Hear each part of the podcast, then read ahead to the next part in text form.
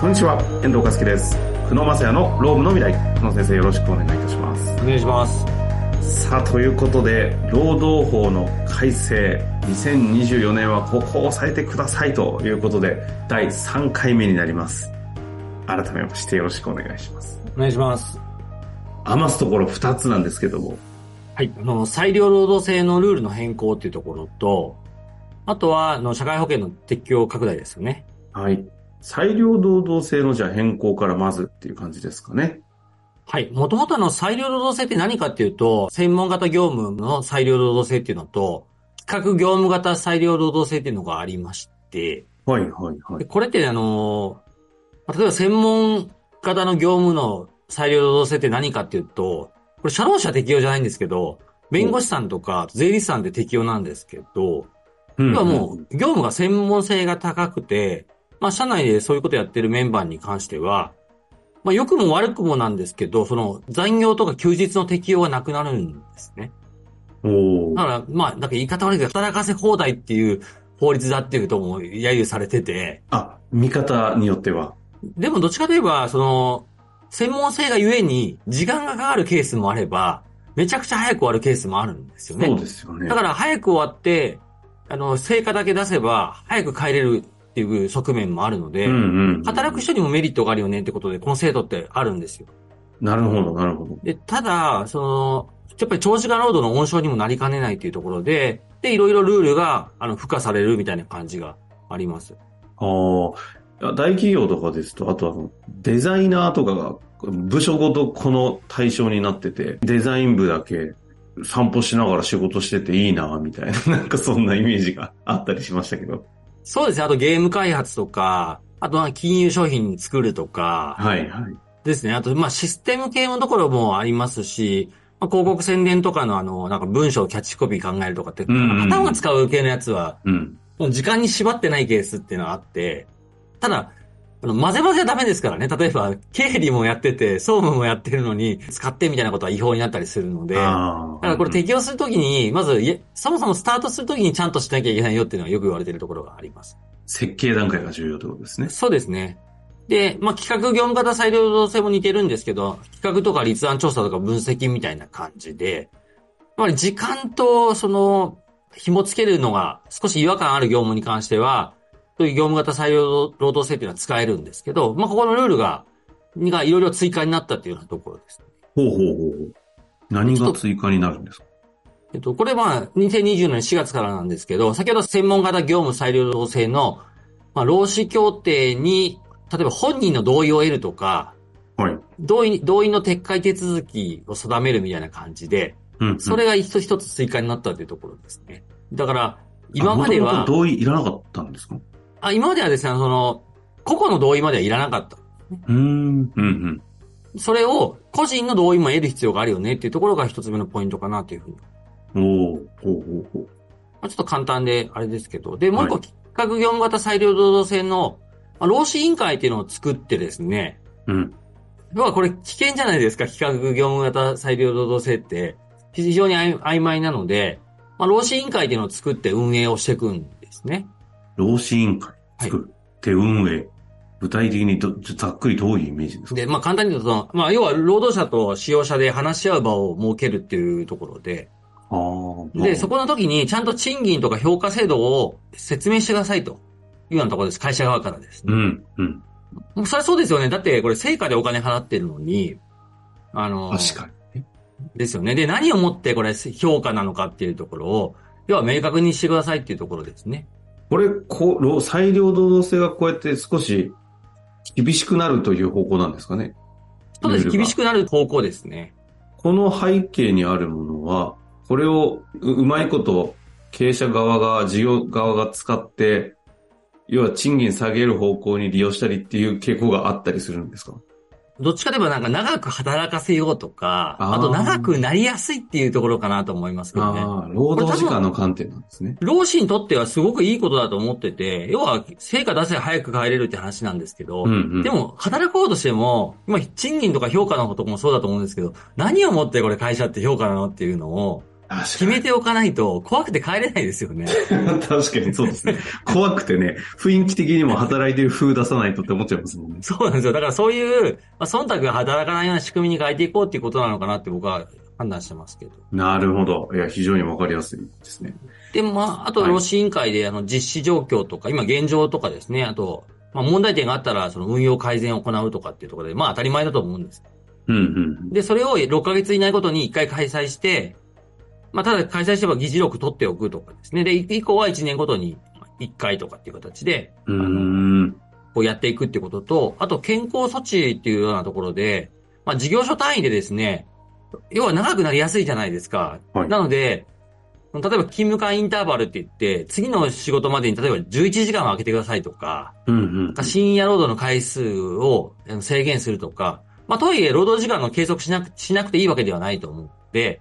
労働時間の計測しながらトータル何時間以内に収めてくださいとか、年給をこれぐらいの目標で取らせるとかですね。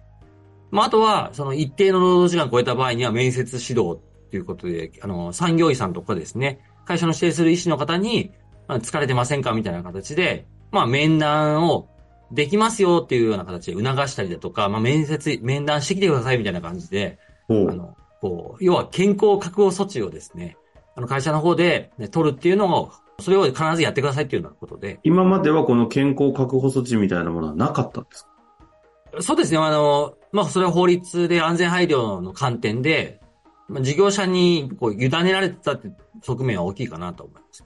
じゃあ、裁量労働を取り、取り入れてる方からすると結構いろいろ追加されたなという肌感ですかね、これは。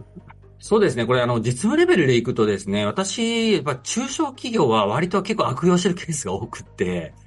え、中小企業でも結構あるんですね？うんなんか、中途半端な情報で裁量労働っていうところで、勝手に企画、業務型裁量労働制みたないるほど、定に義して。いや、それ企画の業務じゃなくて現場仕事じゃないですかみたいなことあったりするんで、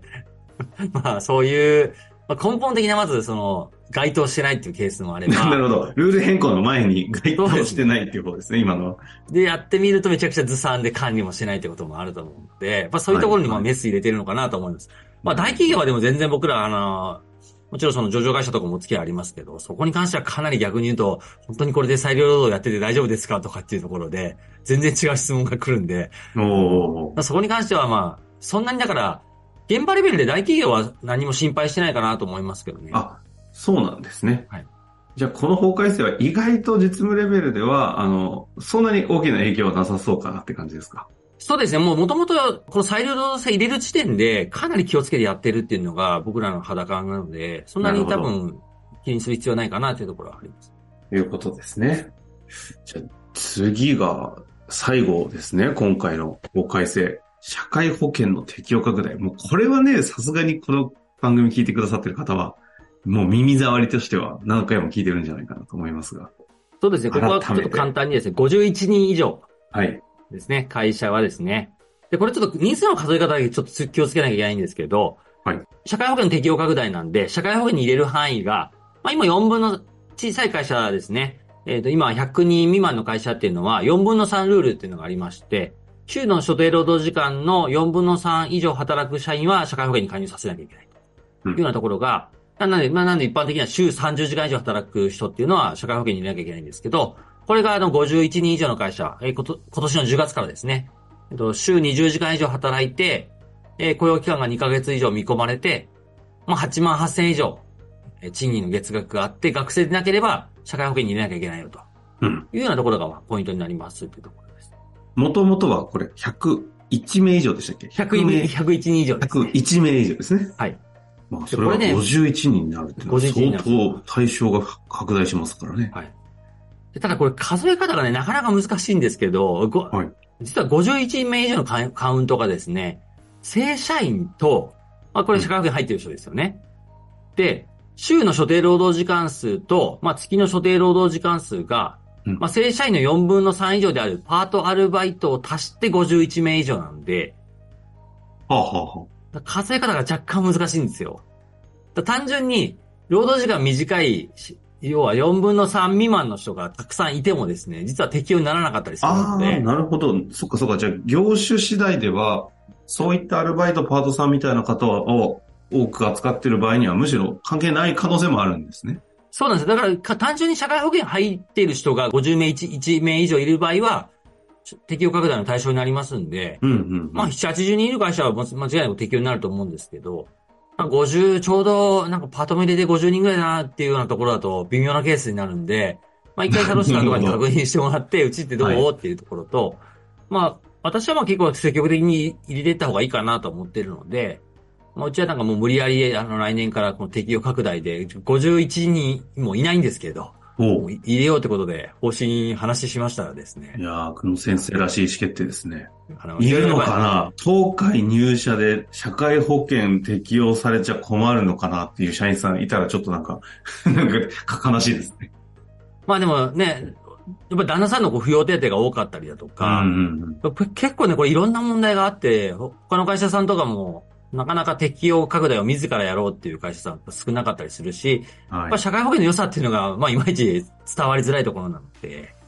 まあなかなかいろんな課題は残ってるなっていうのは思いますよね。まあこのお話についてはね、あの44回で従業員51名以上の企業に社会保険の適用拡大というタイトルで、あの、一本撮りでね、しっかりしましたので、そちらの方もぜひフォローしていただきたいなという感じですかね。あと53、54で今お話しくださった社会保険加入のメリットについても話しているので、もうこの際、今みたいに適用拡大した方がいいっていう方の話にもつながるような回もありますので、ぜひそちらの方も聞いていただいて、意思決定してほしいですかね。はい。一旦ここで労働法改正3回にわたり終わりですか。はい、そうですね。まあ保険証の廃止もありますけど、また、まあ、これでは来年12月2日に廃止するって決めて、なんか1年猶予するみたいなことが日経新聞に上がって出てましたよね。こっちちょっとなんかあの、時事ネタっぽいですが、どうな、どうなるんですかこれ。ほ健康保険証。紙なしが、やたらと反対が、うわっと押し寄せてきて、なんか切り替えた時の、あの、事務手続きにミスありすぎて何万件みたいなのがよく見ますけど。まあ、あれは、どうですか？ね。海外からするとそんなもんぐらいミスは起きるよねって言ってるみたいですけど、やっぱ日本人は変えたくないっていう意識が強くて、はいはいはい。まあ、でも、まあ、規定路線としては、今年の12月2日に一旦廃止して、で、そこから1年間だから、来年の12月頃までは、2000一応、ダブルスタンダードになっていくって感じです。2025年の12月。はい。までは1年間は一応猶予するって言ってるので、まあそういうスケジュールで決まったっていうことがポイントなんじゃないかなと思うんですけど。ろ社会保険、労働法関係はこのダブルスタンダードとか時間軸ずらして、こう徐々にとかっていう段階性取ったりするんで、混乱の原因もこの辺にありますよね。もう我々がついていけなくなるという。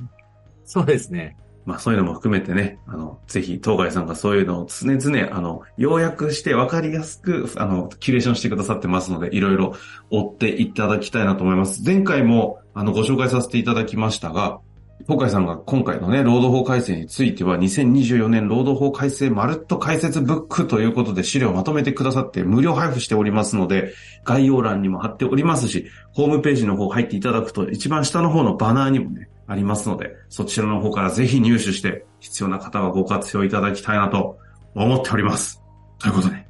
法改正、一旦終わりましょうか。はい。3回やってまいりましたが、久野先生、最後に一言お願いいたします。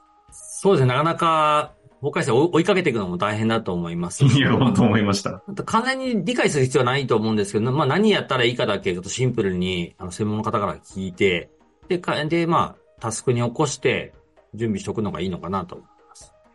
アンテナをね、立てるために使っていただいて、あとは専門家に依頼すると。そうですね。まあ、特に契約書関係だけは今回やっとくといいよってことを最後お伝えしましてですね。いうこ終とですね。わりにしたいと思います。はい。終わりましょう。ありがとうございました。ございました。本日の番組はいかがでしたか？この番組では、久野正也の質問を受け付けております。番組内の URL からアクセスして、質問フォームにご入力ください。たくさんのご質問お待ちしております。